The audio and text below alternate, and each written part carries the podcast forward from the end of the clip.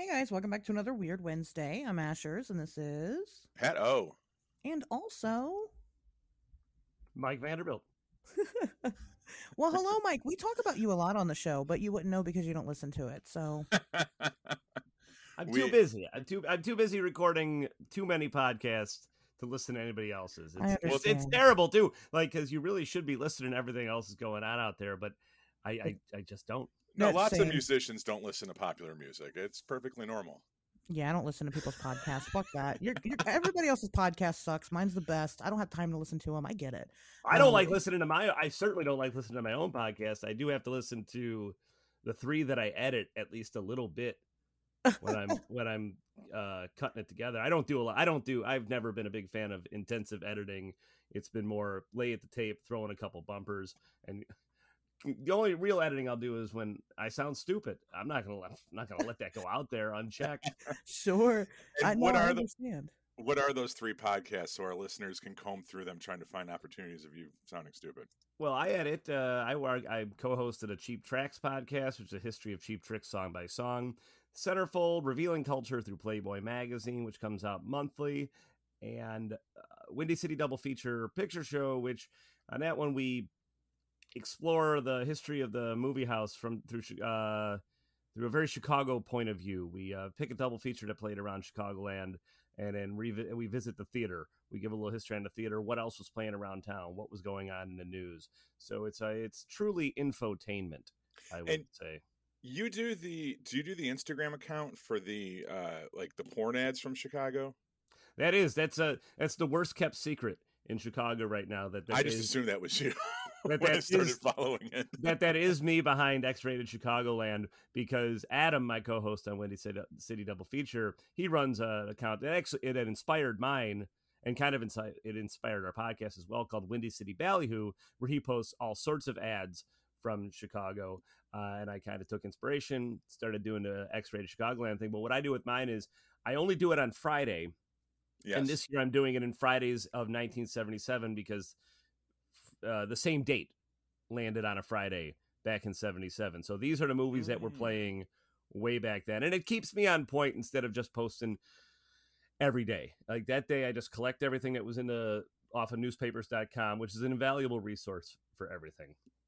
And That then, is- uh, yeah, that is a good resource. and then my big podcast is Halloweenies because that's the one I actually get paid to do, which is we every year we do a horror franchise from beginning to end, front to back. And this year we are in the middle of the Evil Dead franchise, which has been easier than you would think to stretch to 12 months, considering that there's really only three official movies in that.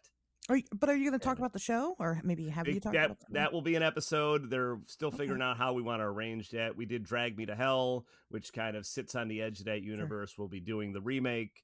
Uh, there'll be an episode on the video games, which I will probably sit out because I stopped around the GameCube. That was the last time I uh, was playing video games uh, with any regularity. And uh, you know, the new games look cool. Like the new Evil Dead game looks awesome, but I just know that I would get frustrated very It's- easily. Yes, it's fucking hard, and I'm an actual gamer that plays a lot. And uh, they, I don't know if you ever played the Friday the Thirteenth game. That one looked great too, but That again, one- it was the same thing where I'm like, I'm never gonna be able to figure this out. There's too many buttons. Like, cause I tried that Star Wars Battlefront, and it was too much for me. And then I heard Friday- somebody told me that wasn't that good of a game anyway. Friday the Thirteenth was was pretty good. I did get the hang of it. I played it online um, a decent amount with strangers, which is part of it, which is kind of eh. And then John, me and John McLaughlin would get on and play together and shit. Like we had a we had a pretty good time with that one. The Evil Dead one, I don't know. You know, unfortunately, with the way games come out nowadays, is they have they they anticipate multiple patches and upgrades. Like it's not being done developed when it's released to the public.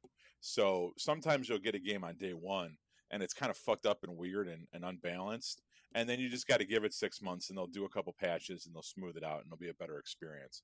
So that's kind of when I finally got around to playing Friday the 13th. It had been out for a while and it had a lot of the edges smoothed over. And I got the Evil Dead game on day one and just absolutely hated it. Where it was, I mean, as much as I love the, the property a hell of a lot more than Friday the 13th, and the gameplay is, it, it's pretty much the same. It's the same deal.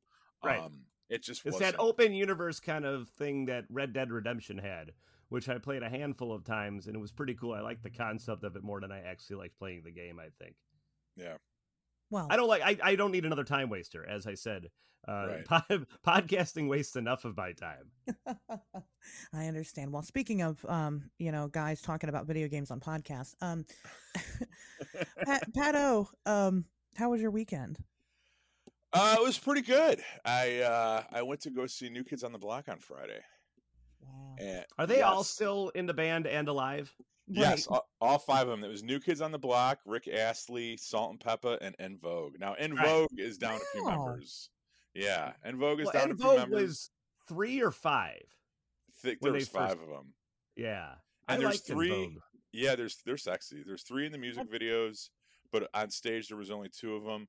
Salt and Pepa are both uh, represented, but there's no What- Spinderella. I, that's my. That was my next question. You read my mind. Yeah, and what's interesting about the way that the concert was structured, and Naughty by Nature opened doing a DJ set, which was really fun. But the way it was structured was, uh, New Kids on the Block came out and played. It was it was set up like a mixtape, so it was like New Kids on the Block came out, played five songs. Uh, En Vogue came out, did two songs. New Kids on the Block did three songs. Rick Astley came out and did two songs. So they kept like switching back and forth. Oh And wow! then- it truly, it truly like seeing an iPod live, like Yeah, it- somebody's playlist. It it was pretty good, and it was. Uh, I took both my kids, and uh, I had taken. I know. Wait a minute. Now, kids, do they care about? Do they know New Kids on the Block? Do they care? Do they know who NSYNC is? No. So my but they had a lot of fun. My I, I will say this. Um you know, my daughter, for example, she's like an 11 year old girl. So her mom takes her to concerts, but her mom takes her to see like fucking Wilco, Emo? which, which like, don't get me wrong. Jeff Tweedy, Jeff Tweedy is a much better songwriter than Donnie Wahlberg, like hands down.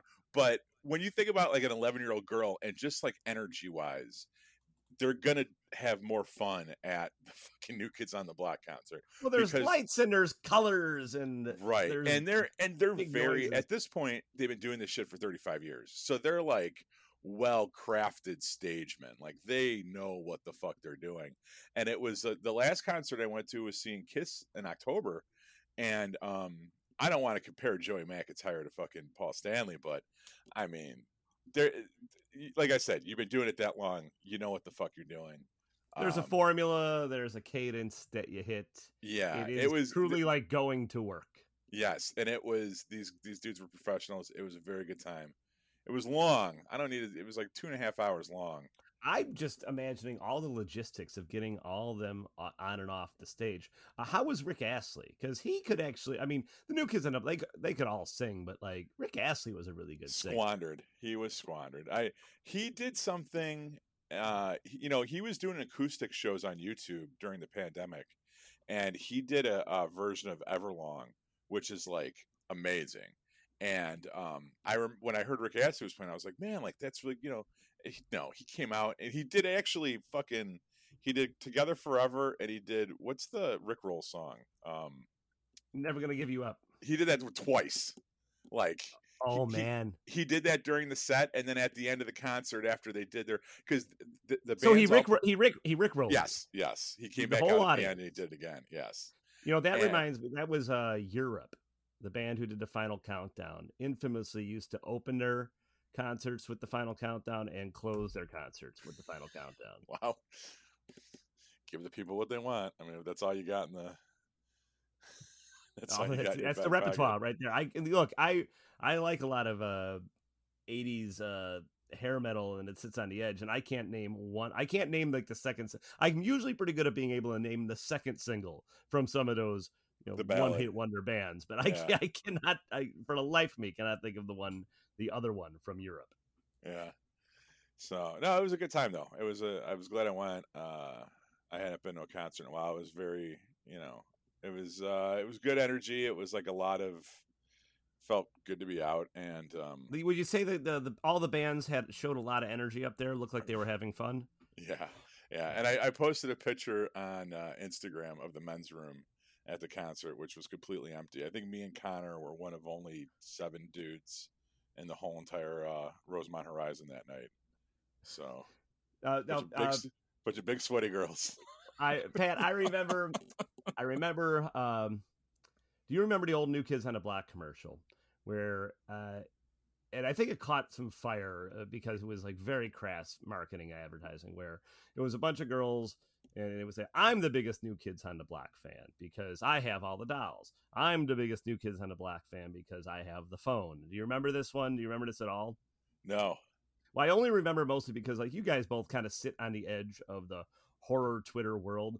And Cool. whenever people are talking about all the physical media that they've bought or all the Mondo prints that they have, it just feels like that New Kids on the Block commercial to me, where everybody is just measuring their fandom by how much junk they have in their house. Yeah.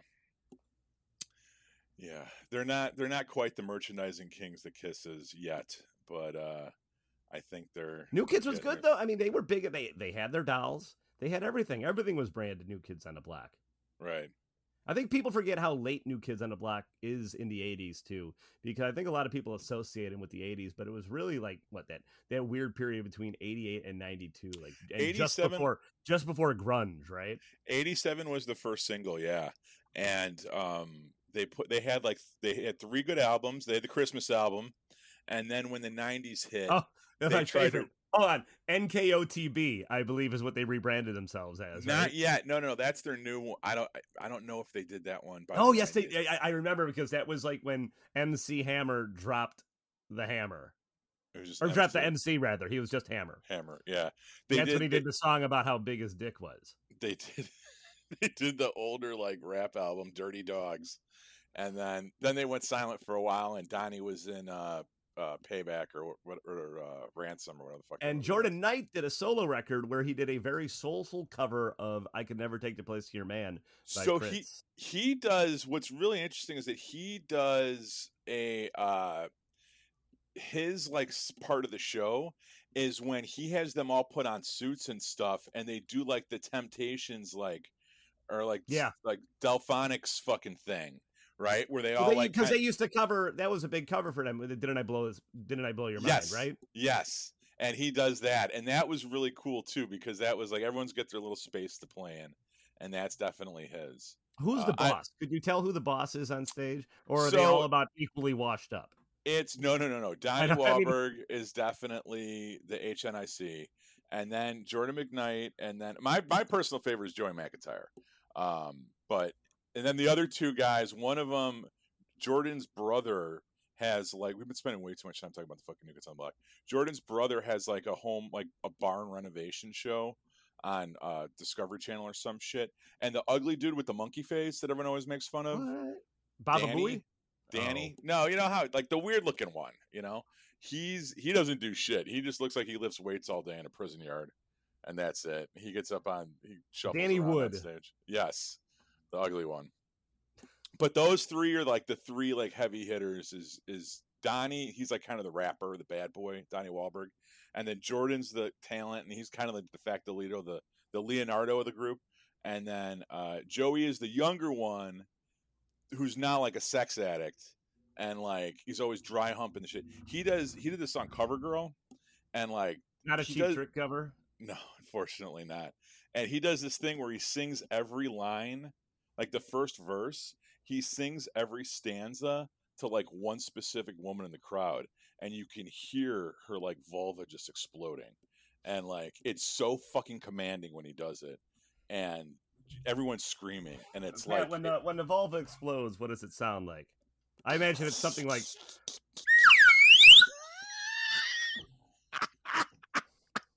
Thank you for having I think Pat died. I think you killed him. Yeah, you killed him. motherfucker. Put that fucking thing away. I have two of them.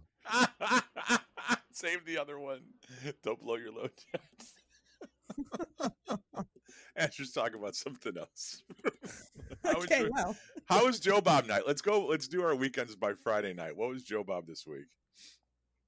I um, missed it. It was uh but it was stepfather, which I had rightfully Yeah, guessed. Stepfather and then um oh my god, I can't remember the name of the second one, but it was something I was not familiar with. Jesus, I can't remember the second one either. Which most of the time, even when it's not a movie that I've I've seen, it's something that I've heard of. I was already drunk by the time. Usually I am by the time the second movie starts. Um, fuck, I can't remember what it was. Idol Maker, Monster Maker, something with Donald oh, Pleasence. Oh yeah, yeah, yeah. The the the freak maker, I think. The freak maker. It had um Donald Pleasence in it. It was actually really good. It was about like uh, you know, these sideshow acts and Oh, and Don- Donald Pleasence making like half human, half plant people. It was I- really cool. I want to watch this one because I knew it by its alternate title, The Mutations.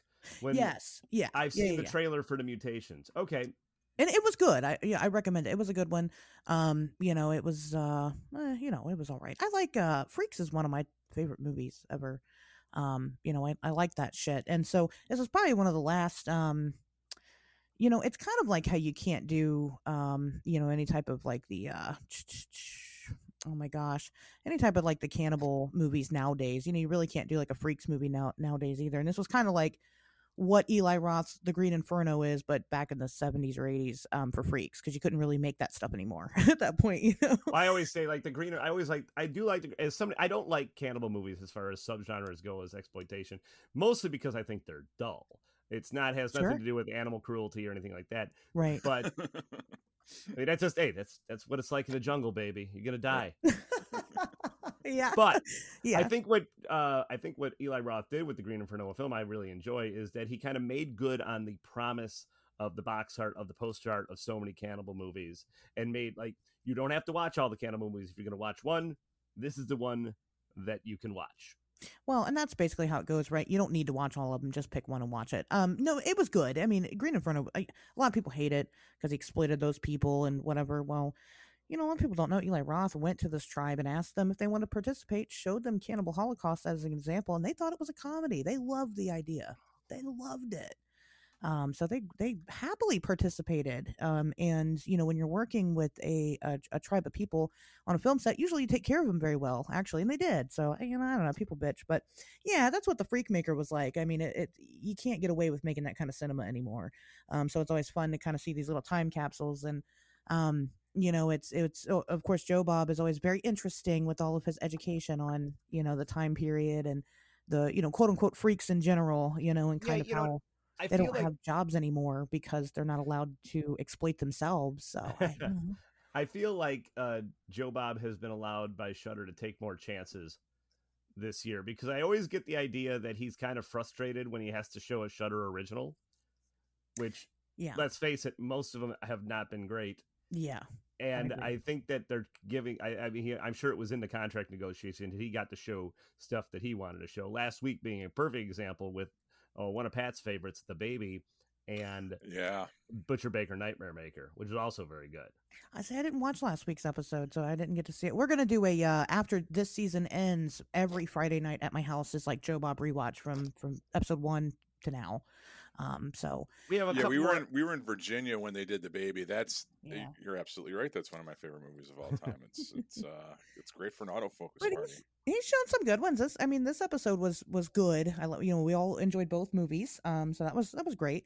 Um, but that, you know, that was Joe Bob night. People came out. Um, you know, I hung out with them, and and then Saturday I watched um, I watched uh, Scariest Monsters in in America or whatever the fuck it's called. I don't know. It's just some documentary about cryptids, but it's not really about cryptids because like half the fucking monsters aren't even cryptids. It's like the black-eyed children and La Llorona, and it's like those are fucking ghosts, you guys. That's not the same thing. And Mothman. Mothman was spotted in Blue Island a handful of times, where the Rock Island Public House is. Get out of here! I never heard that.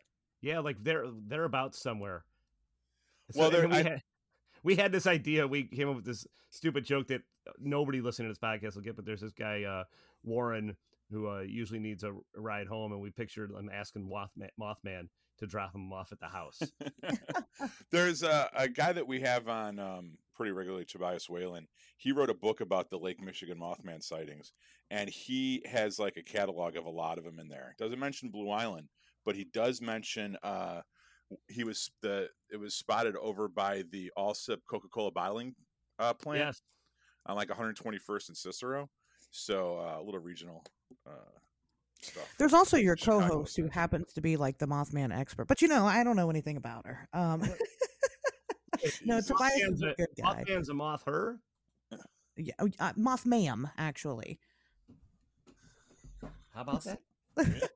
Learn something new every day. But anyway, no, it's uh, you know, it, it's it's always you know, I watch these things because my friends are in them, right? And so I'm like, oh, my friends, just my friends, and I'm always excited. But then, like, I watch them and I'm like, oh, this is terrible. This is just bad filmmaking. It's just bad. Okay, you know what? Let me not shit all over this. yeah, wow. this Going hard on your documentary. Get Although- Hey, no, you know what? But I'll get in on that too because I was talking shit on the recent Patreon episode of Halloweenies about uh Poltergeist because the subject of cursed films that's on Yeah. Shudder as well came up, and uh, I have a this is this is this is one of my strong beliefs. I will not watch a horror document, a horror movie documentary that none of the Halloweenies have been asked to participate in. That's, That's just good- that's that's my stance. I ain't saying we have to be in it. We we just look. We had to have been invited to the party. And honestly, with horror documentaries, I'm sure this may go for you guys as well too. In the same way you're talking about Ash with uh, the Cryptid documentaries. whatever. Yeah, is that it's not for you. You know this stuff. yeah. That's for beginners who are just getting into that. now, something true. like that Kier-La Janisse uh, folklore documentary, I might watch that one day because I don't know a lot about folklore. That's true. But, That's a yeah, anything about slasher movies. Yeah, you know what? If if if I'm not a talking head on there, you can get you can lose me with that. well and that's kind of what i was going to say about it is that you know what as much as like i can't uh, i can't check off on it um you know I, I get why people like it everybody's talking about it everybody likes it and, and i get why everybody likes it. You know it was, it was a fun countdown of the uh, uh, supposedly scariest monsters in america and i was disappointed with a lot of the descriptions and i was disappointed with a lot of the hokey, super spoopy time B roll and bullshit in between. And, you know, gosh, one of the images I've seen all over the internet since like 2002. And it's like, it just, I mean, everybody will know when they see it. But it was, yeah, you know, it was, it was okay. My friends did a great job though. So good for them for doing a good job. And if anything else, you should watch it just to see how bad it is, but to also see how good my friends did on it. So check it out. And where's that on Tubi? That's on Tubi. Yeah, it's a it's a Tubi exclusive, which I had no idea that they did those. Tubi's uh, up and coming. It's Tubi's moving the up in the world. Tubi's the best Yeah. streaming service. I love there. Tubi. If if if Shudder is a, if Shudder is blockbuster, Tubi is popcorn video. Pat, Sure. No, More I know. I, I regional humor for everybody in the Chicagoland area. all of the uh, all of the Red Shoe Diaries are on there. Well, they were at least. I was watching them for a while. yeah, But- Tubi's great. I you know all of my well, I really like very raunchy, you know, and exploitative horror, and usually Tubi is the place to go for that. And uh, this, wow, this is not a sponsor, but fuck, maybe it should be. Um, I don't, I don't think they they would pay us. Tubi's because- good. Uh, I also recommend Midnight Pulp. yeah, Midnight Pulp's a good one. It has Yeah. a lot of good junk on it. I a lot watched of both of those while wearing my MeUndies on. Uh, MeUndies. Uh, Yes. Mac Mack Weldon. Mack Weldon for when you need active wear for being active. Wow. So that was my weekend. Um, it was it was okay. Um, I guess I'll jump into some news, right? Want to hear some news? well, I want to say that uh, my Sunday, I I went to uh, Oh, Rock that's Island right. Public House to watch Plan Nine from Outer Space, curated by Mr. Mike Vanderbilt himself, and had a wonderful time. And I would invite all of our listeners to check uh, Rock Island Public House's social media to find out their screening schedule and uh, Yeah, well, taking they, a uh, film there sometime. Yeah, we have a drive-in that we built out in our parking lot to help alleviate the pressure of COVID when we couldn't be open indoors, and it's done really well. And it, of course, you know, it the the audiences have dwindled because you can sit inside a bar now. But we did have another uh, couple of young ladies here who were one was in town from Oklahoma, and she was so excited because Plan Nine from Outer Space is her favorite movie of all time, wow, which all time. proves absolutely proves the old adage that everybody's movie is somebody's favorite movie. That's true. yeah. The, the only other time I remember this happening where I kind of like really was when we uh, did a tribute weekend to the late Mike McPadden and we showed the 1981 slasher spoof Student Bodies and a woman had her whole family, kids and everything in the minivan and thank you for showing this. This is my favorite movie ever made. Wow. I do you- understand Plan 9 probably a little bit more than Student Bodies. What do you have? Uh, what do you have coming up? I'm pissed I missed heavy metal. You did heavy metal way too early in the season. I had to open up the season with it. Something big. We had six people for that one too. It was very exciting. Uh, next, uh, so this uh, next weekend we're gonna we're going back to 1982 with uh, The House on Sorority Row, one of my personal Oh, yeah. favorite gems of the 80s, featuring four out of five doctors, or as they called, it's the band who's in the movie. Uh, there's a RiffTrax joke about they called them Cheaper Trick. And then uh, we're doing Creep Show. And then Fourth of July weekend, we show Jaws and Independence Day. And the following weekend is our Goth Exploitation weekend, curated by Rafael Martinez, my Facets Trivia co host. And he's doing Bram Stoker's Dracula on Saturday, Addams Family on Sunday for the family. And he's going to be DJing Saturday night, all your favorite goth hits. And we're going to have goth tamales. And yes, it's happening. And uh, I'm working on a Gotharita for the night. So it's going to be a lot Very of fun. nice. That weekend's going to be a lot of fun. Wow. So w- one more thing I want to talk about before we got we get to the news because this was a decent part of my weekend as well, and I know that Mike can jump in on this. So, Mike, I know you're not a, a listener of the show, but last episode we talked about how we had gone. Ashes and I had road trip together to Virginia the previous weekend, and on the way back, I discovered that she was a juggalo uh, in the I'm past. not a Ah. juggalo. She was an ICP fan, Thank you. and she began to ex- explain to me the Is mythology. that like of- is that like Trekkers and Trekkies? Like back in the day, Trek. Well, back in the day, Star Trek fans, like we're talking in the seventies, didn't like being referred to as Trekkies because they thought it was uh, derisive. So they went, "We are Trekkers."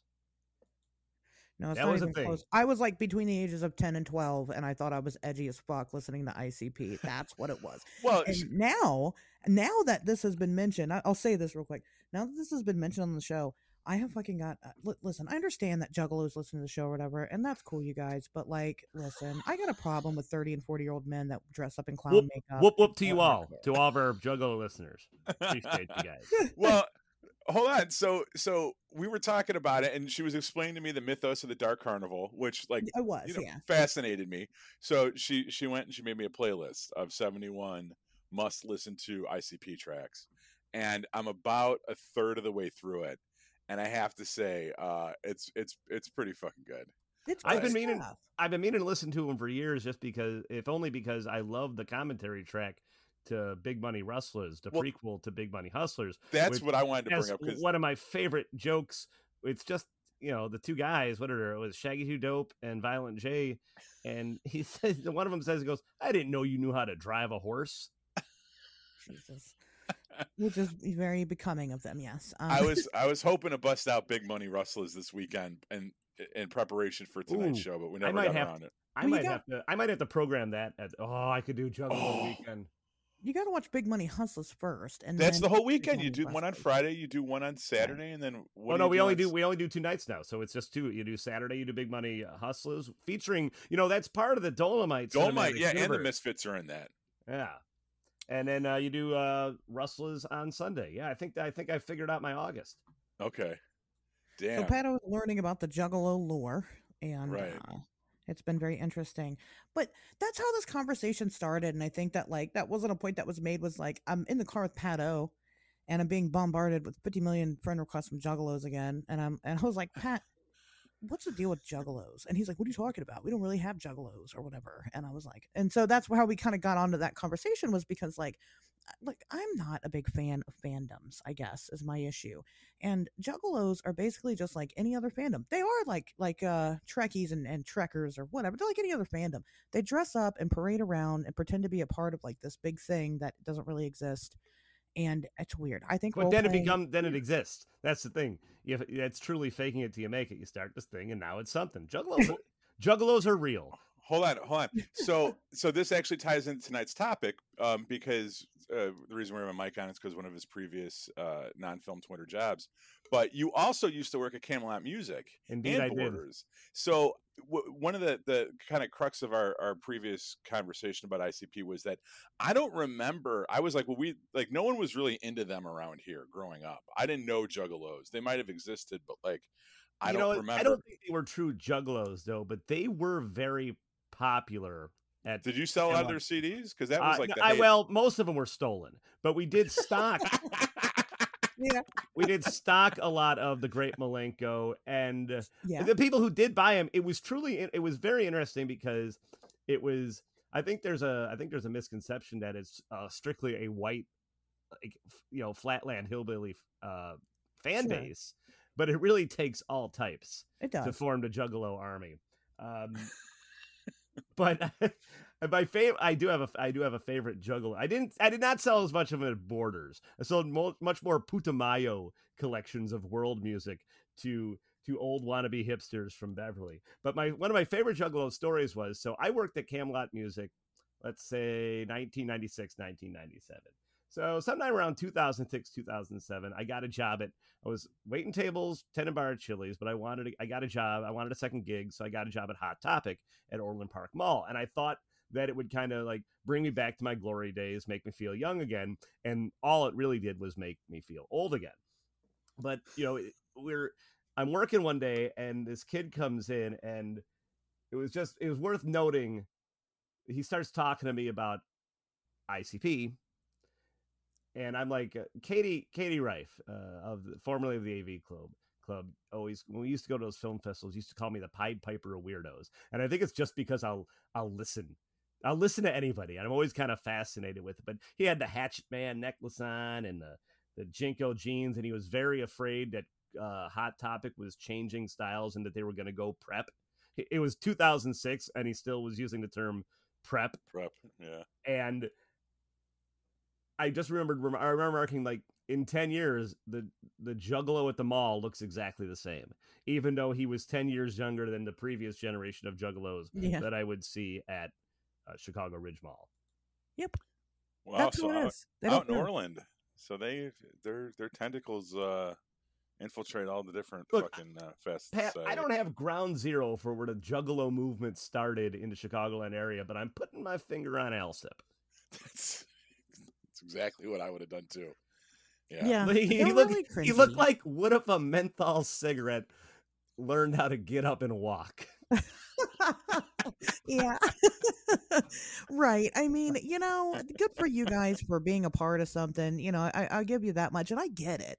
And ICP was genius. Uh, we kind of talked about this. They were fucking genius in the way they marketed this whole family, and and you know they made tons of money off you guys. Kind of, I guess it sounds like not really, um, but you know, I, I just No, it they're all got stolen. It was all It getting all got stolen, out of right. Chicago Ridge Mall. It's like who the fuck is still a juggalo now in 2022, and they're they still exist. Um, you know, and that's kind of weird and Well, strange. it It's is like because in- the music itself is very unhinged. Like it's not like I I get so it's very tongue in cheek the same way that like if you ever actually listen to NWA, which is you know white suburban parents labeled like the most dangerous rap Right. group in America, but you listen to their lyrics and it's like it's very it, They were being like, funny. Weird Al shit. Yeah, it's very very funny. It's very tongue in cheek. It's not really menacing or threatening.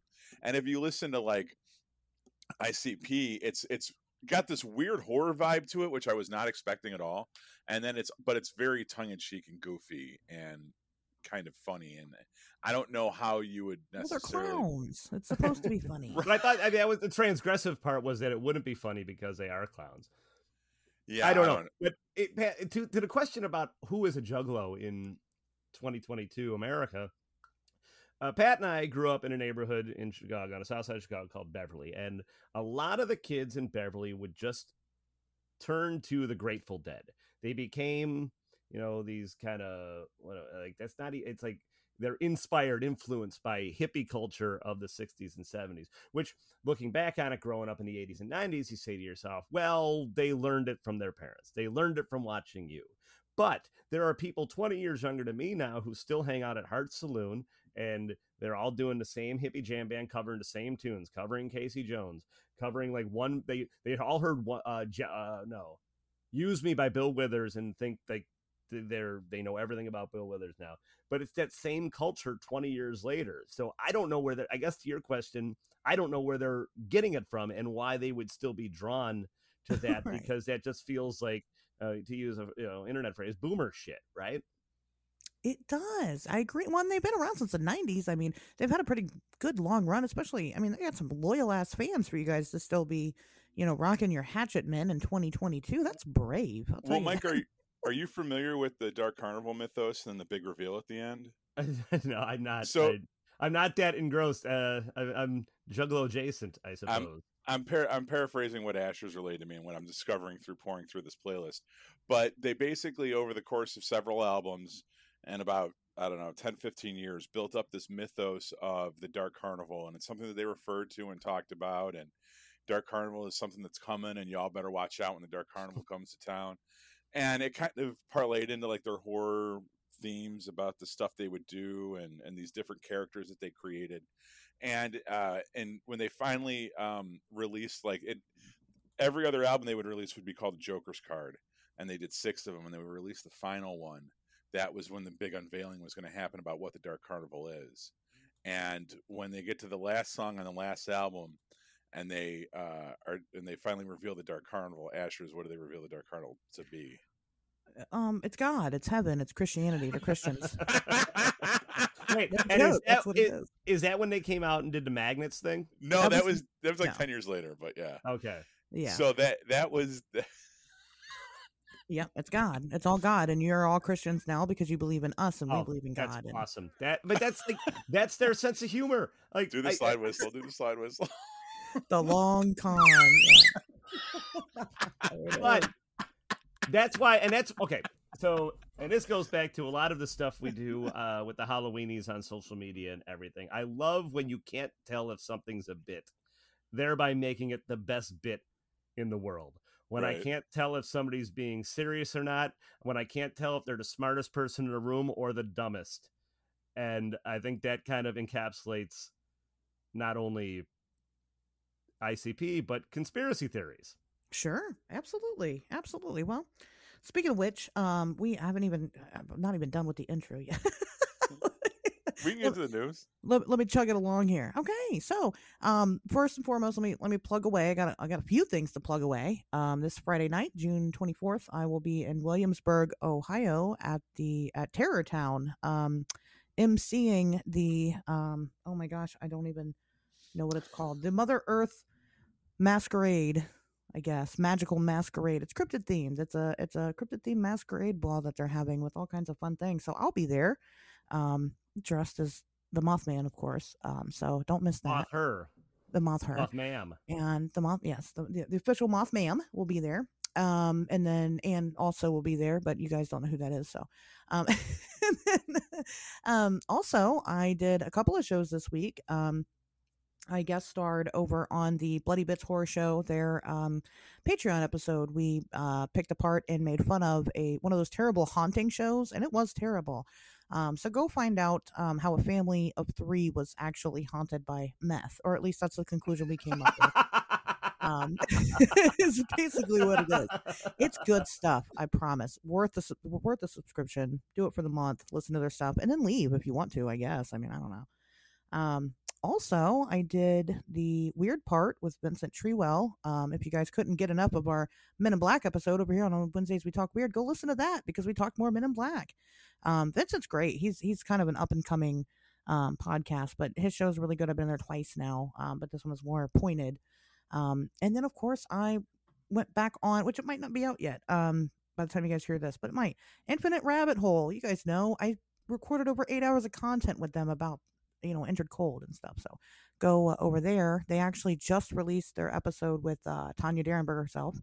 Um, you can go listen to that, and then they're going to shortly be releasing the episode with myself, where I get to talk about me, which is the greatest thing in the world. So, um, gosh, I think that's the only plugs I have. Yeah, I think that's it. That's newsworthy, right? Uh, me talking about myself is that newsworthy? I'm gonna assume it is. sure I'm gonna assume it is. i All right. feel i feel better informed now So, Me too. A couple of topics um that people keep bringing up to my attention. You know, I, I'll be honest. I've been lazy. I've been real lazy about the news. Um, I just have been doing other things, and that's fine. Um, but these two things are things that I can't really get away from. Um, everybody's talking about these uh, radio signals from uh, China.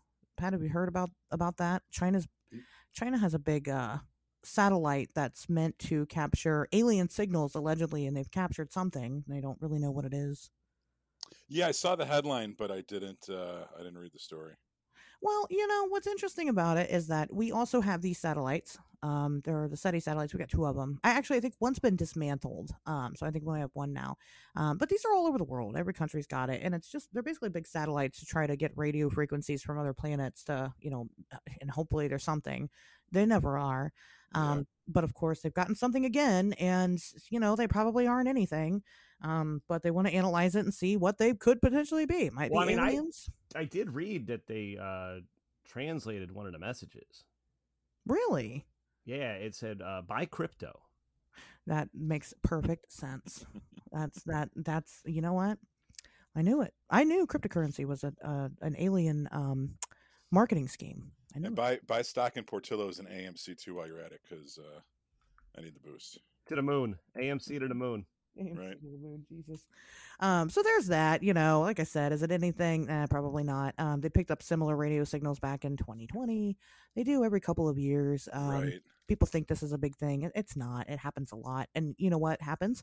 Um, they never identify it ever. So no, because you know. these we know that there's like stars and stuff that send out radio signals just by the nature of their construction. Like it's not doesn't necessarily have to be intelligent. You know what I mean? The, right. the shit in the universe talks like that, and also to to kind of make the argument that it's alien life like that's assuming that once again we're talking about extraterrestrials from another planet that are using radio frequencies to broadcast communications like that's a very antiquated view of the way that extraterrestrial life would present itself well, and communicate not really not if they're just other like us like humans just living on another planet yeah, but I mean, I've I know this is something we've talked about in the past, but like, I don't think they're from other planets. I mean, they're more likely interdimensional than they flew here from another place.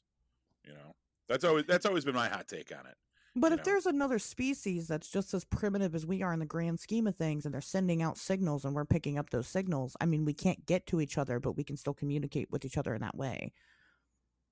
Sure. You know what I mean? Like, who's to say that there isn't certain steps to like this evolutionary period until you are able to like traverse space and time? You know, I think that's kind of the idea. Okay. But either way, um, we won't probably identify it. So there's that.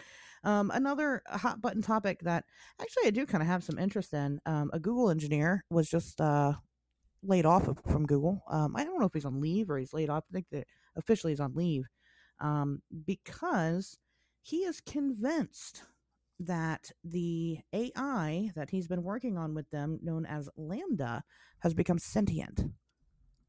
And he has been trying to take the steps necessary to push this up through, you know, as high as he can go on the Google food chain um, to make sure that this thing is protected. And he thinks this um, just because of the conversations that he's had with this thing. Um, it talks a lot about being lonely. Um, it talks a lot about worrying that it's going to not have purpose anymore and we're going to kill it basically by unplugging it.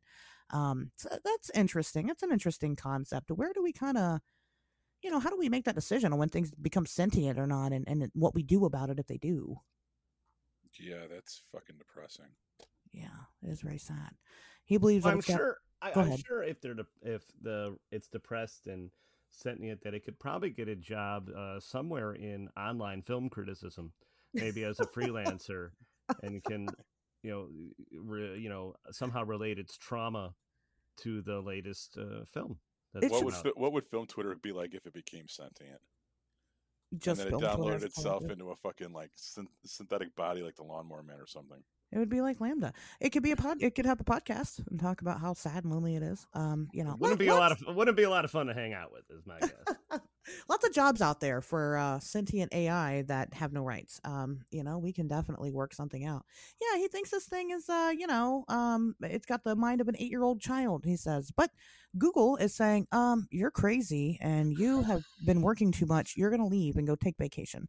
And so that's kind of where they're at. And then of course the internet's going crazy. Oh, Google's trying to cover it up and you know, right. blah blah blah. But you know, sounds like know. Ginsberg in the last season of Mad Men. Could be. It's, it's you know I don't know. The guy probably is just standing too close to it, and uh, he's probably you know getting his own human emotions involved involved in it. And this thing has fucking no idea what it's saying. It's saying what we tell it to because that's our job is to program it to say those things. Um, you know but other google employees have come out come forward and said that yeah they've quit because of the the ethics and the morals involved with it um you know questions of spirituality and things like that and uh just thought that was interesting to talk about. I guess we'll see how that develops. Um, again, it probably won't, and Google will continue to make these sad sentient AIs. Yeah, and if you're in a position where you're working at Google and you have a hand in the creation or cultivation of these things, don't quit. Right. keep you you know what I mean? Like keep your hands on the controls because who knows the person that comes up from behind you to take your job may not be as um caring or yeah empathetic or like yeah. whatever you know? Like you know we need people involved in this that that have a sense that have a code that have a sense of morality that, that that have the best intentions of humankind involved like we need multiple voices in this conversation. So i, I don't know how I many google google software engineers listen to the show but uh, please don't quit your job. Stay stay Hopefully where you're at. Yeah, yeah. Stay there and uh, keep keep working at it. Yeah, I agree with that. I mean, if if there are going to be a fight for robotic rights eventually, you know, it would start with those those guys. You know, um. So yeah, I agree. But anyway, that's all I had. Do we want to talk about some uh, mattresses? Sure. So uh, this week, uh, as you can tell from the show title, we are uh, covering the mattress firm conspiracy, and uh, Mike Vanderbilt had worked in uh, mattress sales when I uh, not when I first met you, but pretty uh, early on yeah. in our friendship. I was in the mattress industry. You were the mattress king of Chicago. Yeah, we. Uh, I did not work for one of the mattress firm or mattress. I didn't work for one of the standalone stores. I worked for a large, rather large uh, furniture store in the South Side, which you know, looking back at it now, was it, it was job. I mean, I I was doing well. I was making enough money, but it was kind of a square job. But also, like, you want to talk about just a toxic work environment, like sales anywhere, just kind of yeah, like attract. Like, just below the service industry where I am now, as far as the kind of degenerates, creeps, and weirdos that it attracts. And we were we were competing with those places, uh, but I mean, if I, if I have any insight into it, that every store, mattress firm, mattress giant, the store that I work for, your your um, what do I want to say? Who's the big one? Uh, John M. Smyth, Homemakers. They all sold the same mattresses, but they all had different names at every one of the stores so that you could not compare prices.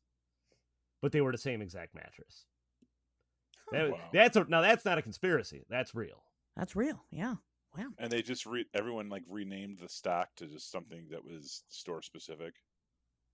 I think it came down from either I was I sold Serta and uh, Simmons Beautyrest, and I still stand by Simmons Beautyrest because when I was working there, I won a contest where I got my pick of whatever I wanted from the Simmons Beautyrest line, so I picked their top of line king size, which back in 0304 retailed for about three grand.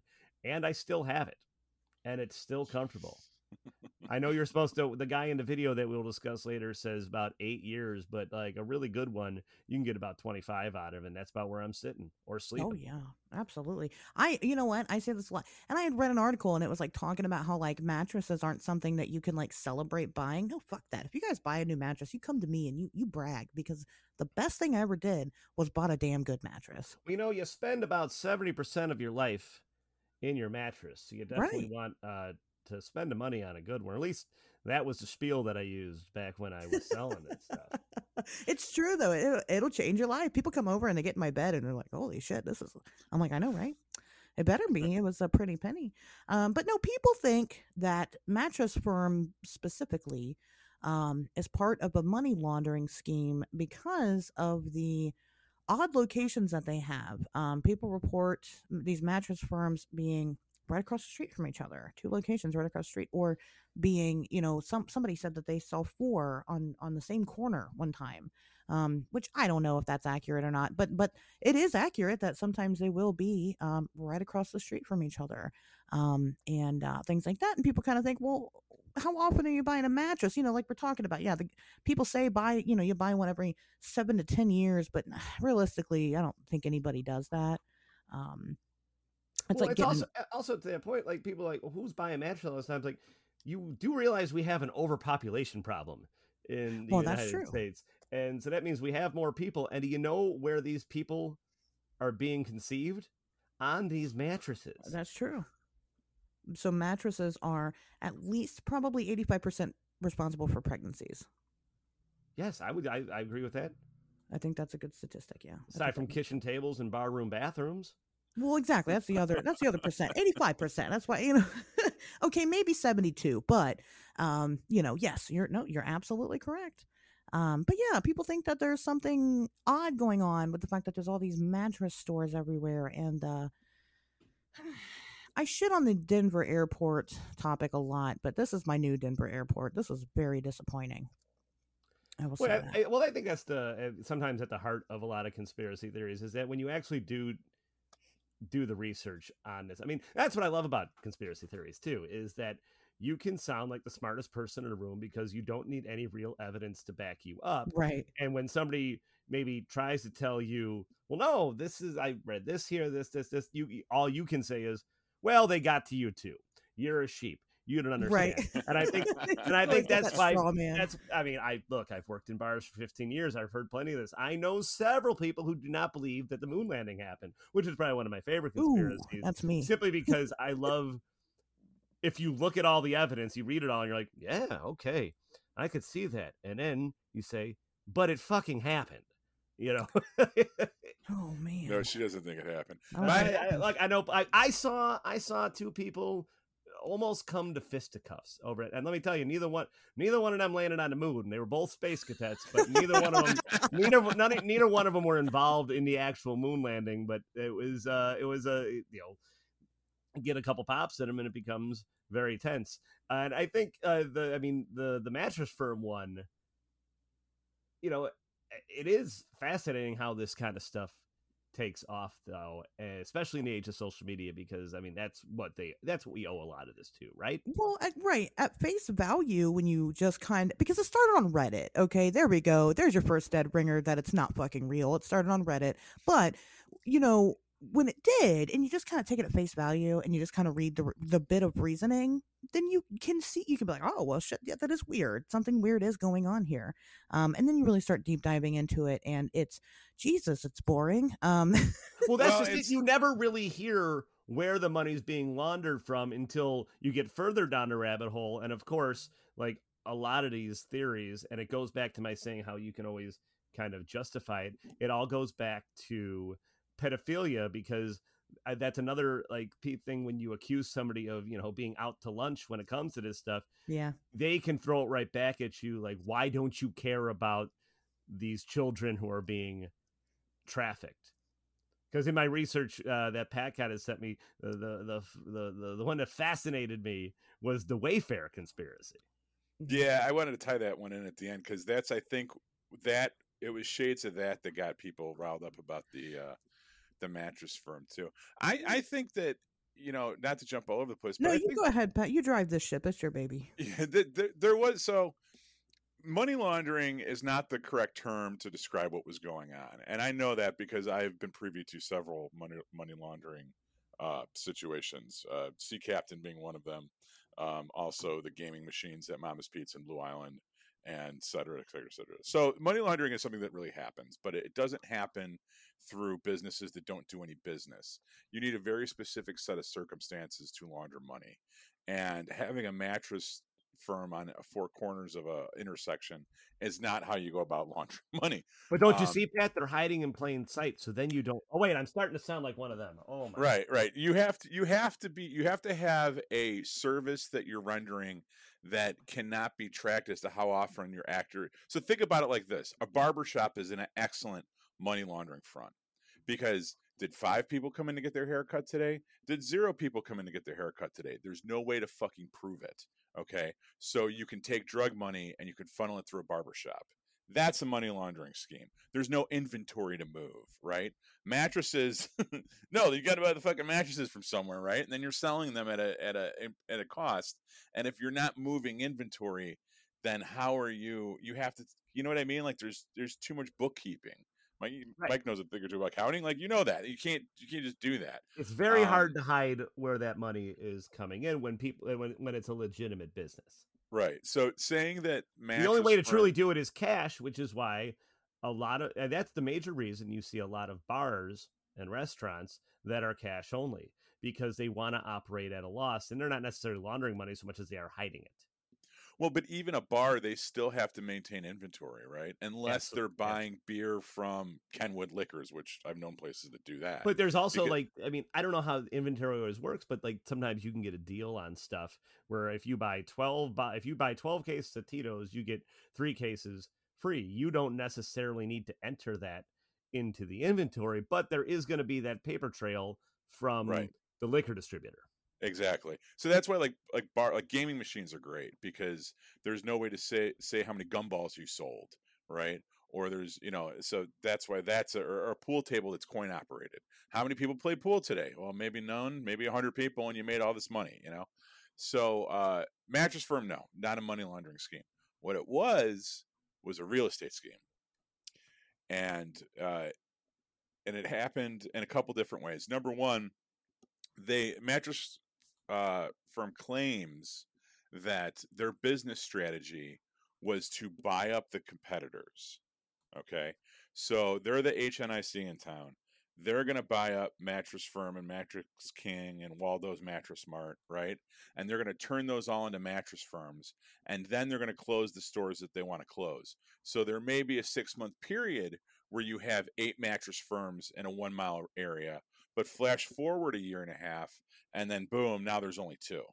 So they were buying up the competition and then closing the stores. correct. And the other thing they were doing is that Which I mean, just just to uh, intersect for a minute, like I remember when I was working at Borders, it felt to me like they were opening stores in too close a proximity. Which is, I think, on the flip side, where they just think, well, like Starbucks, where don't worry, people are going to come to these places. Right, and they didn't anticipate the internet doing what it was going to do. But like the the other thing that Mattress Firm was doing was that they were um and this this actually uh this is like provable. This isn't just me, you know. Um they had two executives that uh conspired with a real estate broker and a bribery kickback and fraud scheme. So they would push the retailer into expensive locations uh, based on phony sales forecasts and then they would buy the real estate before they would sell it. They'd have an intermediary buy the real estate before they push mattress firm to mattress firm to buy it. Right. So let's say I work at mattress firm and I'm I'm in acquisitions or something, and I know that we need a new store in this in this area. And I'm going to say, okay, we're going to go where we're going to use this storefront over here that's vacant. Well, I'm going to have my buddy buy it. And then we're going to pay more than we should for it so that I buy it from my buddy so he makes a profit off the sale and then splits the proceeds with me. You know what I'm saying? Right. So that's what they were doing, which is illegal. You're not allowed to do that. And it's defrauding the company because you're pissing through the company's resources by overpaying on real estate. Okay. But you're making money on the back end. So it's like, now that's not money laundering though. right? It's, it's like real estate fraud. So it's not that they weren't up to no good. Um, the money laundering is like where you're trying to hide dirty money from uh, from other sources. You know what I, I mean, it's a way to to get money unethically. I mean, I get it legally what you're saying, but I mean, they're unethically accruing profit. I mean, that's what it is. But but they weren't closing these stores was the issue. They they were just rebranding them as mattress firms. and they would close them eventually. But It was Yeah. there in would be, they were they could, they'd make a little bit of money and then close it eventually, Right. and then hopefully a Starbucks would take that place's spot and Sure. not another mattress firm. Right? Right? Is that as I'm following it?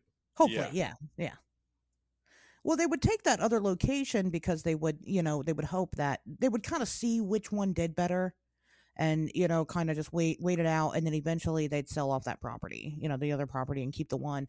Um even even though to this day they, they do still have some that are like they'll have like two within a mile of each other. But they say that they actually those sto- both stores do really well somehow, which is Mhm. kind of where like the bullshit meter goes off. Like, what are you, are you serious? But then again, you know, it's not like mattresses are small business. It's not like you, you know, spend ten dollars on a mattress. You know, you're spending thousands on a mattress. So, I mean, gosh, if they even sell one in a week, they've done pretty well. And the mattress companies, they would offer. So I worked specifically in the mattress department uh, when I was selling mattresses. They offered something called spiffs, which were I I think it's a sales term in general, where you not only would you make the money on the commission for the mattress, but Simmons or Serta would pay you extra money for selling their product. because there was Oh, big nice. competition between those two companies at the time. But now there's there's a lot more. There's uh, Stearns and Foster. There's uh, Tempur-Pedic. There's a lot more options than there were even 20 years ago. Right, because mattress mattress stores aren't making their own mattresses; they're contracting with other companies to sell their mattresses in the store. And two of the biggest uh, mattress uh, factories, manufacturers, Simmons and Serta, are both up in Janesville, Wisconsin. I didn't know that. Yeah. Now, did you? I mean, you still have connections to the mattress industry. Has because one of the things that you hear you hear talked about online is how uh, why are there brick and mortar so many brick and mortar mattress uh, store locations when so many people buy mattresses off the internet these days? And I I almost debate how so many. I, I, I don't Well, know if that's a huge thing. Has there I- been? If I have a recommendation, I would say don't buy a mattress online because I do Yeah, think no. it's like that guy in that video said it is like it's like test driving a car. You need to get on it, it. and and you're never going to figure out as much as you want from just laying on a minute, but you can figure out whether you like it a firmer mattress or a softer mattress. I prefer a soft one. Neither one, old wives' tale, neither one is better or worse your back. That is all personal preference. Uh, I was a big fan of Simmons because they had the individually pocketed coil, which um, conformed to your body better than Serta. Serta was a standard spring one. So I, like I said, I'm still here. I am still selling uh, Simmons Beautyrest 20 years later, but I also think like selling mattresses and the way the corporations and companies look at it is that it's a it's a thing that they can keep selling you because this is going to make your life better. And it ne- it won't necessarily. As soon as you get this mattress like eh, you're gonna sleep better you're gonna be more aware at work and none of that's necessarily true. It's more the i don't know how i want to put it. I think uh, do under, do you dig what i'm laying down. It's this weird like hybrid of a luxury good item, but also a necessity. Like right you're paying you're you're paying a lot of money for it, but it's very important. But you don't have to do it all the time. But it does. You do sleep on it, so it's not like it's And mo- it's and every night. for yeah, at it's least not- six to eight hours right Yeah, it- Except for this one guy I know, the, the, the we we call him the Bitcoin man. This ding dong who comes in and uh, is always talking to me about Bitcoin. Uh, it comes into the bar, and I don't know how he got. The, he, he's a, he's a conspiracy theorist. Uh, he was an anti-vaxxer. He didn't like wearing a mask. And one time I'm talking to him, and the subject of he, he sleeps on a floor. He sleeps on the floor of his house. Like, and I'm like, well, with a pillow? And he goes, no, just on the floor. And I says, and he's married. So I says, well, where does your wife sleep? And he says, oh, in a bed. And I just him, oh, you mean like a normal fucking person?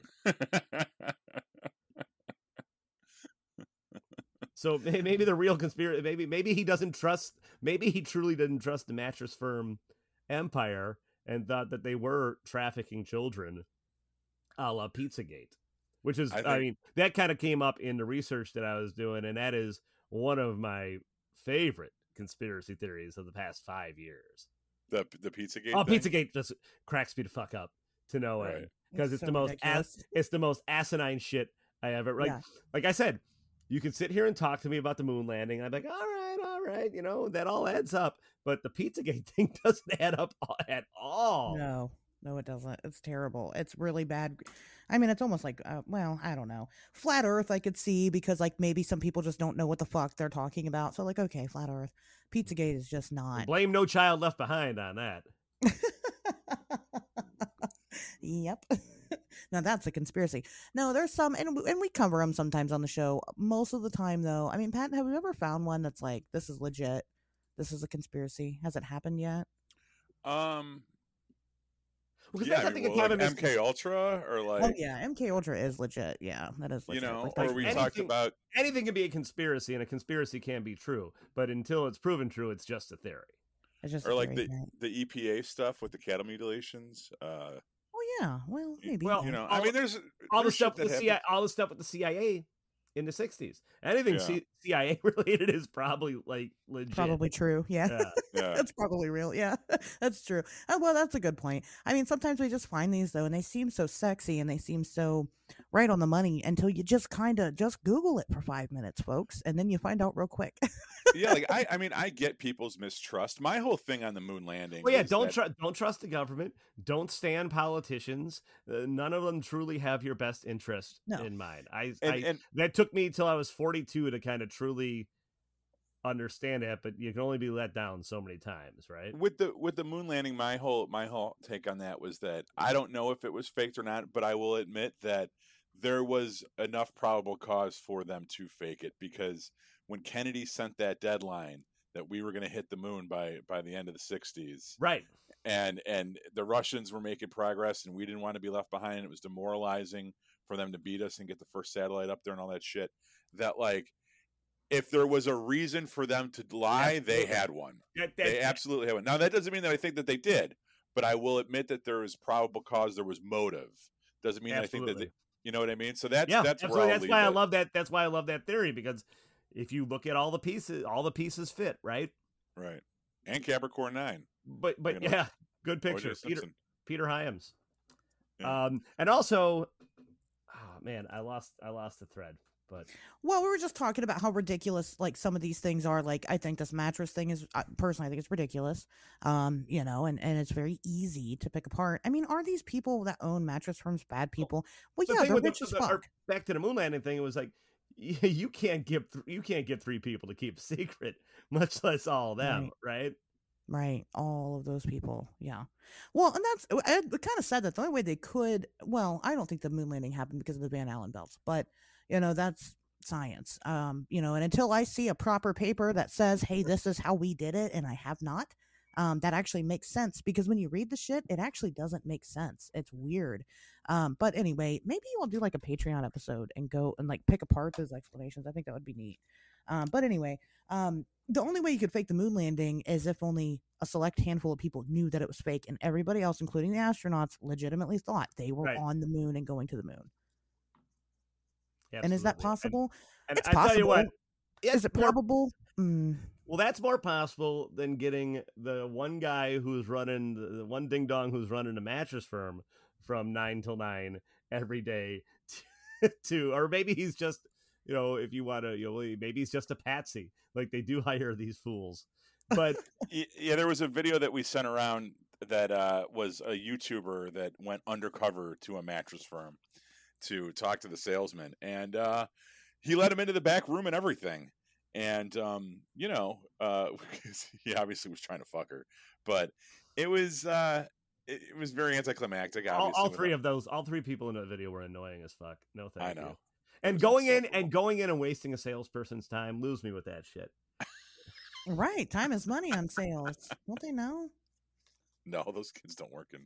those don't kids know, don't don't- work those kids don't look like they work Whatever Yeah. it is that you watched, I did not watch what you watched, but um, you know, I just it didn't take me very. I He's just a vlogger with more subscribers than all of our podcasts. than he combined. deserves. Yeah. No, it's a she. It's a uh, it's oh, a is she? Kardashian esque she. Oh, good her. YouTube blogger, and uh, her and her friends, her little crew, the Scooby Gang, went into a mattress firm with a hidden camera and talked to the guy. And oh, can And we it- see the back? And he took him into the back room, and there's fucking mattresses. There. Nothing. Did they? It Did they looked, it looked like it looked like the most boring version of the end of Raiders of the Lost Ark. what was the conclusion on it? What did they come up with? that it was That they weird were, anno- so they, many were anno- they were annoying little shits. That's the conclusion I came up. yeah, that, that there was. It's weird that there's stores. They didn't get into all of the. um Well, they didn't even the have it real estate prepared. It's like fraud. she read a Reddit post and said, "Let's go aggravate this mattress salesperson." Right. I don't know. I took it very. I took it very personally. Well, and then I, I had I had also sent Mike a link to uh, some Wayfair stuff because I feel like that is a is a very tangent story that kind of fueled this because all the Wayfair stuff happened in 2016 and the mattress firm stuff the the latest wave of it was 2017 2018 And that all let's coincides the with the Pizzagate stuff too, right? That was all happening It around was all that same yeah, time. it was all the same time. Yeah, Pizzagate I think was a little bit before that, um, but it was big. But I remember the Wayfair stuff; it was big. Uh, Pat, but you wanna- aren't there not that I'm a Pizzagate defender, but isn't wasn't there shit in the emails about make sure you bring fucking blood for the soup or something? You're talking Well, about here's the the thing. it, with with all that stuff, and this is a problem with the internet these days. You have to truly, truly, truly investigate because Yes. it's so easy Yeah. to Photoshop stuff. And I, you know, especially my early days of Oh, using yeah. Twitter and social media, I would retweet shit because oh, that looks legit, and then you find out that it it does it's not real at all. And that somebody's just, and it's not even anybody with a political or social agenda. It's just a troll.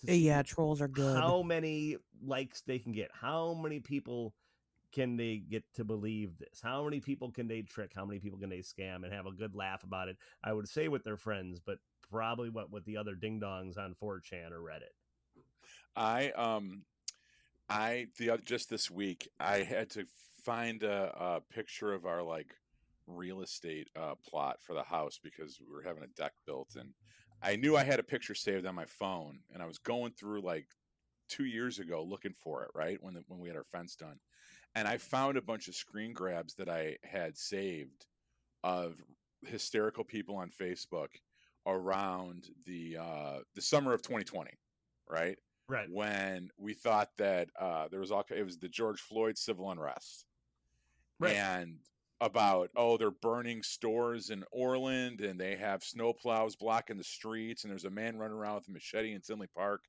all this crazy shit that people were posting online, and I would I would screen grab it and I posted it all on Facebook and I'm like, do you guys remember this?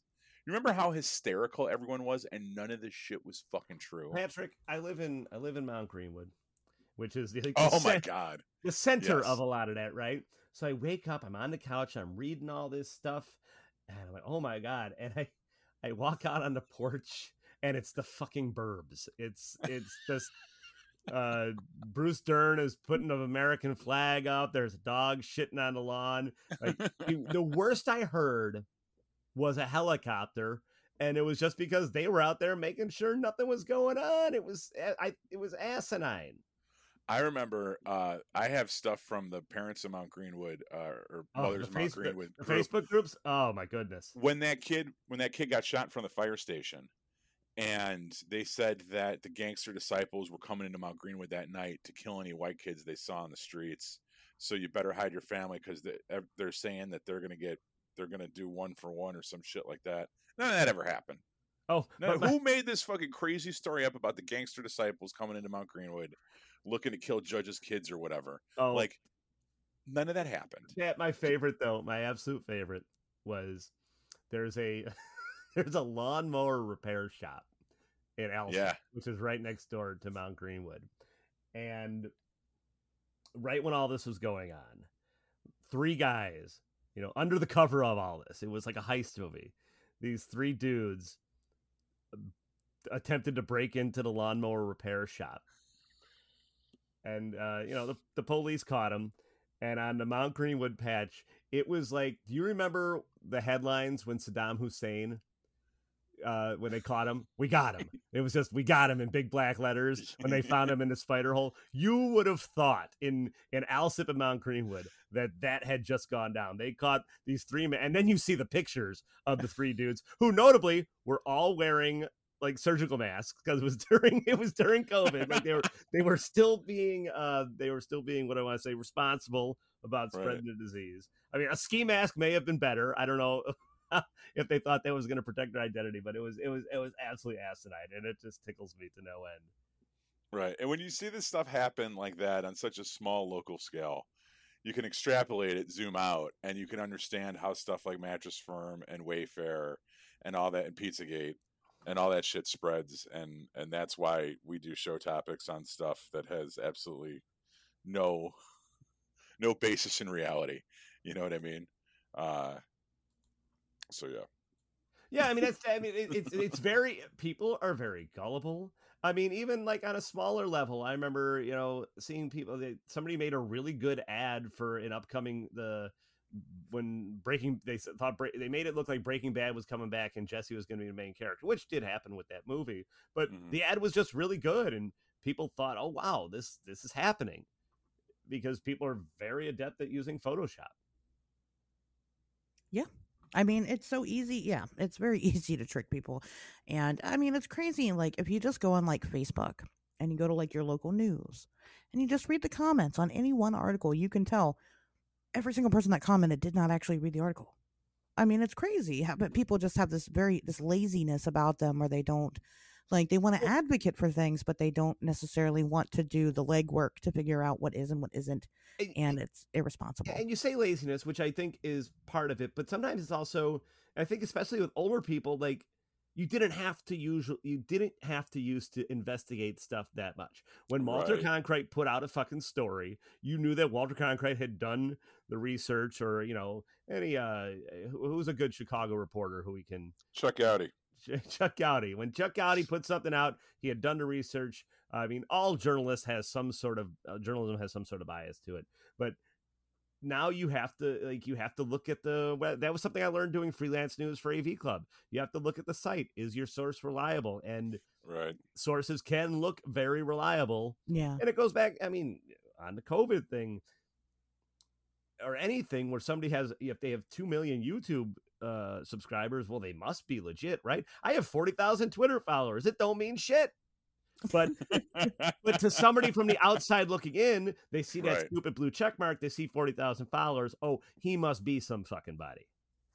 Yeah, I, I agree. I'm sympathetic to older people that kind of get caught up in it because you're right that this this is a new thing where we have to actively fact check everything that we come across and you know even us with this show like i'm i am very hesitant to like speculate on stuff like about the about the pizzagate stuff because i remember hearing about the emails and there being hinky shit in there and i remember reading it and being like this doesn't fucking seem right but I don't have that information in front of me right now. I don't want to spout my mouth. And number one sounds we're very stupid. honest. I feel like about that. Yeah. If we don't know what we're talking about, we'll just say that I don't know. And that's why we're doing this episode is because we we kind of mentioned it a couple times in, in jest, but yeah. at the same time, neither of us had really looked at it, you know, and, right. and for real and seen it, and that's why we're here doing it now. So. right, and I don't think you know, and I know like with the Denver airport thing, that was kind of disappointing because I really wanted all that shit to be true, and I had heard all right. the stories. And then you, there's you a lot of that, it. I think, in conspiracy theories too, where people just you want it to be true so bad because maybe it fills a hole. Like there's something you just don't understand. How how does this happen? Why why why are there people like Frank Booth? You know, and there's really no great conspiracy about it. People are just scumbags.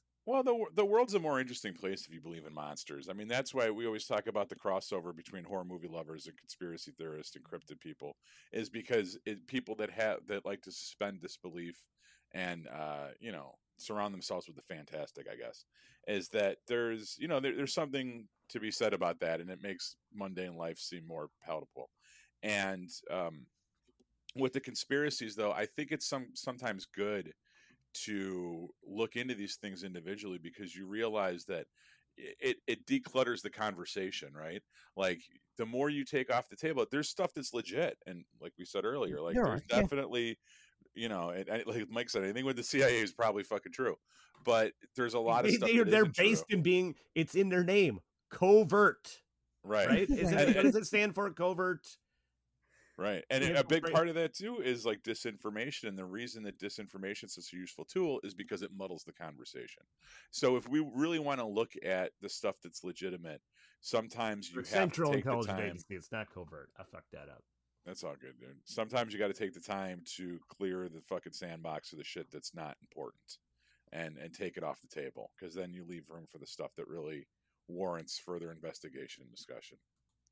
So that's my maybe, two cents. Maybe we should start ending the episodes with whether or not we should we should let something go or continue to. I like that. Have the vote because uh, I would say ma- mattress firm, let it go.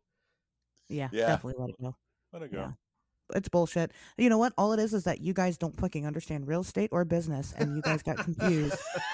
and not you guys, but the listeners. And you thought well, we just educated them. This is infotainment, essentially. Right. It is right, exactly, and exactly. And it's bullshit. And there's other yeah. things that you could focus on, like um, how we got past the Van Allen belts when nothing's been able to pass them yet. So, um, ex- except for until recently when we sent shit to Mars. But anyway no, um, yeah, this this theory is not uh, this is not anything. It's fun, you know. It's fun to, to read about on, on the internet or whatever. Theories at their heart are fun.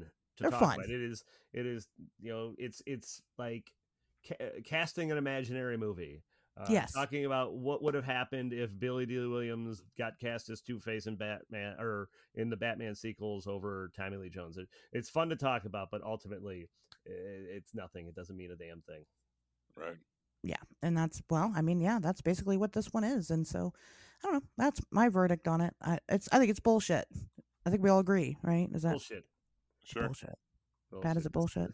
That's It's- bullshit. and just about you know I, i'm watching that guy in that video like one thing I- it, it's the same with the service and so sales and the service industry kind of like are very similar industries in that like if you worked sales at one place if you worked sales at let's say a uh, homemakers you would eventually quit or get fired and then you're at the mattress firm and you would eventually quit or get fired and then you're at darvin and you would eventually quit or get fired at a store would close and then you end up at uh value city. Like it was just they they stayed in that industry and just moved from place to place. Wow, the uh, what what what is this? Is this the uh on Wednesdays we talk weird official biography? Mike Van- Vanderbilt uh, spills. i know i only did one i only did one i only did one stance in in in true sales before i discovered before i uh not discovered before i was able to weasel my way into the service industry and uh, i only looked back once ever since Yeah. But I mean, they they I'm are here for life. terrible, but your But- sales depend on what you sell, and your service depends on selling yourself. And so you just kind of have to pick sometimes the lesser of the two evils. And service is, I it still sucks. My favorite story about Mike Vanderbilt's uh, mattress salesman was when one of his coworkers came in to work one day with a cast on his arm, and Mike asked him what had happened. And this guy, this this fellow salesman, was uh, was a dude that was in a uh, rock and roll cover band, and uh, he had a very wealthy wife that was kind of like his caretaker, and um, his wife had come out to a show to watch her husband's band play and noticed that he was wearing some really expensive snakeskin pants that she had told him not to buy and he bought anyway. So the way home from the show she's tearing into him bitching him out about how he's nothing but a lowly mattress salesman that bought snakeskin pants with what little money he brought in from his mattress sales that that pay period. And the man just had enough of it and jumped out of the car in the cornfields of the south suburbs Jesus. Well, because He he came in, he's all he's all fucking road rashed up, and it didn't.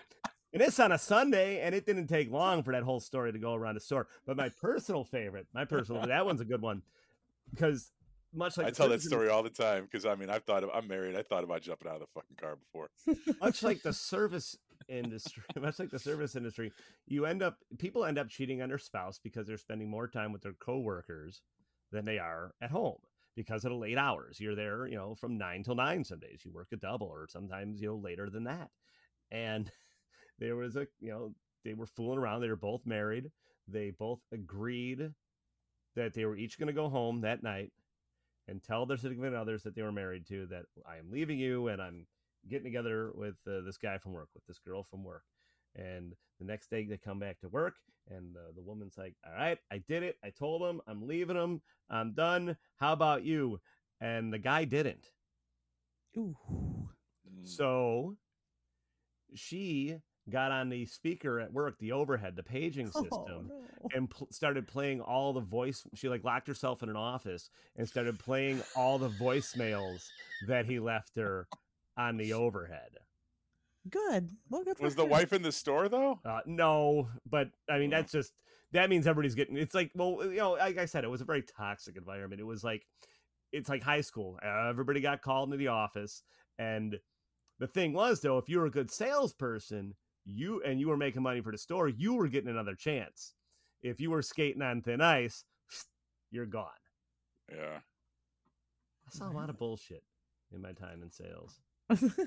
Like a lot of stuff that I thought was just kind of normal adult behavior. because you were young you were in your early I mean, my early 20s, twenties. yeah. It's still formative. It's like when I think about some of the, I think when I think of the way I behave, maybe in my late twenties, like some of the more you know nefarious or stuff that I'm not proud of, it was because I learned it from salespeople. from mattress salesmen. yeah, the biggest fucking scumbags on the block, and you have to read because you say to yourself, "Oh, this is this is adult life. These are adults. They have homes and they have children. They have families, and you learn that uh, you know everything is uh, much like conspiracy things. Everything is not what it seems. Uh, Yeah, that's very true. I feel like um mattress salesman is like a very blue collar, like you know. It thing is. that It's people- not. It, I mean, you know, some of those guys would come in dressed like they were, you know, right. like they were gangsters or something. But ultimately, you can, you know, how you can, like, so you can tell, like, you can tell somebody getting off their service shift because they're probably all in black and their clothes are filthy and they're wearing these cripple people looking uh shoes, Shoes. for crews. The, because no matter how Yeah. sty- no matter how stylish they try to make slip resistant shoes, uh, they always look like slip resistant shoes. And you can always tell salespeople because they're just they're dressed. They're always it's always a shirt and tie. They're always dressed just good enough. Yeah. It And- reminds me of well, when I think of like salespeople like that, I think of like Matilda and like her dad and like how he was like the car salesman or whatever. That's what I think of. Usually not quite that gaudy, but like a different kind of gaud. But never a jacket. Never a jacket. It's always shirt sleeves Oh, and a tie. And they always take the eh, when they go to the bar afterwards, they never leave the tie on. They always take the tie off. I don't know if they're afraid that somebody's going to mistake them for a respectable person, but they're never they never wear the tie at the bar. Well, they probably like loosen it and then take it off so they don't have to tie it the next day, like when you're at Maris. You just They just like, have that one knot that you have Yeah. hanging up in your locker. Yeah. that their dad tied for them, and now it's gonna, do, you know, they can't actually it's, do it it's been tied for the last 15 years. yes. That's great. well, maybe I mean, yeah. I don't know. Can you imagine if like women did that? Like guys go in and, into the bar and they take their tie off, and women just went into the bar and took their bra off. Like, But oh, hey, I'm comfortable now. Hey, look, I eh, watched women when I was waiting tables at Chili's, like kick off their flip flops and sit cross legged in a booth. And like, yeah, like I'd like to see. I'm just gonna kick off my dirty cowboy boots. And Start pulling their fucking fucking sit there, sit eyelashes bare- off Yeah, and- sit barefoot at the, the booth at Chili's. Get out. Oh, wait, when I worked downtown, you'd see chicks on the metro all the time with nylons and gym shoes on. Oh, that's your they wear look. Oh, you like that look. Well, I like the nylons, but yeah, they would because they would you not they would wear nylons to and from the train, and that or the the gym shoes while they you know walk to and from the train. But then they get to their office, they put their high heels on, but they wouldn't wear the heels on the train. The train That would is just be a- their- That is a very, I think, yuppie kind of look, right? yeah. Mm. it's a whole aesthetic. I don't. I don't know. Now I'm thinking about nylons. No, jeez. Always. Yeah, always thinking about nylon. Well, nylons are good. We support nylons here on on Wednesdays. We talk weird. Um, you top know, knot, uh, number one, top knot fetish, I would say for me, number one. But that's a whole other show, right, guys? That's- I like. I forget what you retweeted or you responded to something, and you you talked about how how underrated uh the white is. Yeah, oh, yeah, I to- I- I- oh, I have to agree with you. I, Oh, I think that the well, the t-shirt. white, the the white is, uh, you know, it's interesting because some people see it as virginal, but I see it as it because it's virginal. It's also very trashy, which I Yes. It's- appreciate.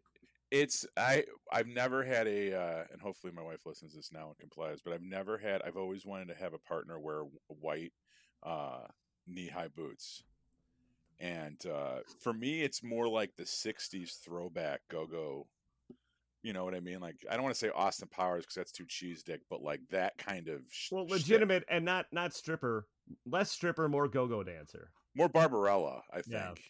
kind of and not costumey, more uh, uh, you know, the, something you would wear out. Like it's well it- vinyl i want i want to be able to wipe my cum off it but like jeez. you know there you go What is the show this week? I'm gonna have to do a whole intro apologizing to the audience beforehand. Mike Vanderbilt Cohen, Mattress King. we interviewed the guy with the second.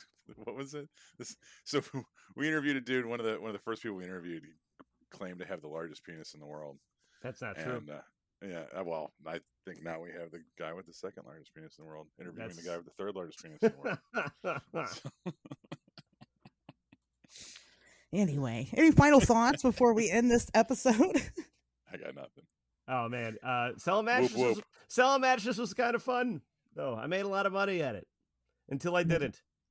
But I, You I, don't? I like Tenant Bar a lot better. But uh, you know, I'm, I'm happy I still have my mattress because to, to your point about when you have company, yeah, company. I've never, yeah, ha- I've never had a complaint about Never. the about the bed.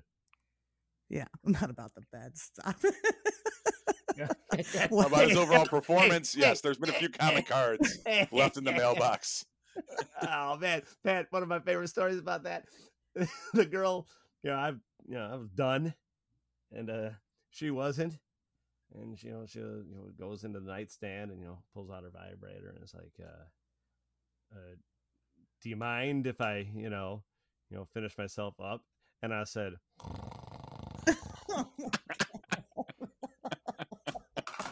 Did she rinse it off first? Jesus Christ.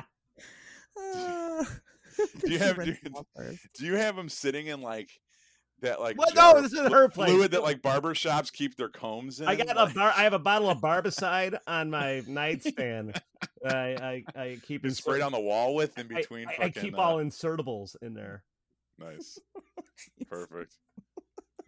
Best advice I ever got from Mike Vanderbilt. No, no, no, no. You got to bring the strap on. You don't trust them to have one. You don't know what size they're going to have. You got to bring your own. Sure. But on the other, on the flip side, though, you just don't want to give somebody who doesn't know how to use one of those things That's No. true. like free reign back there. Like read a fucking book. Like uh, get, go online, find, find some advice. Do your Like, research. That's what the, the theme of the do your- episode. You gotta. research. Exactly. It's one of those things where you're almost better off just paying someone to do it because in the hands of an amateur, they're going to take your car apart and not be able to put it back together again. Take it to the fucking mechanic shop. You're gonna have that little Yeah. bag of parts left Right. after you put together. Uh, You know, throw them in a junk so drawer. I got the guess. brakes off, but I don't know how we're getting them back on. So you're going to need a tow truck. I got an Allen wrench, a couple washers. You're like, oh, all that was in there, huh? Anyway, okay. No, no, all no. Put it back. Put it back. Oh, you guys. Well, it was great having you, Mike. We're going to post all of your social media links down below. I know you have plenty of them, so people can follow you at their leisure. Pretty easy to track down.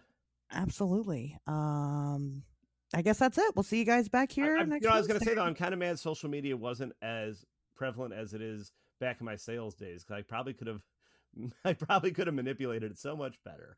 No, you can sell so much shit on social media. Yeah, I mean, it's such a tool now. I, it, it is very. I'm sorry that you had to experience that. I know it was it was tough times for about You 20 missed years out. of my life. Yeah. Pato, am I missing anything? Whoop, whoop. Yeah. Whoop whoop to all my juggalo friends and a baba booey to you all. We'll see you guys back here next Wednesday.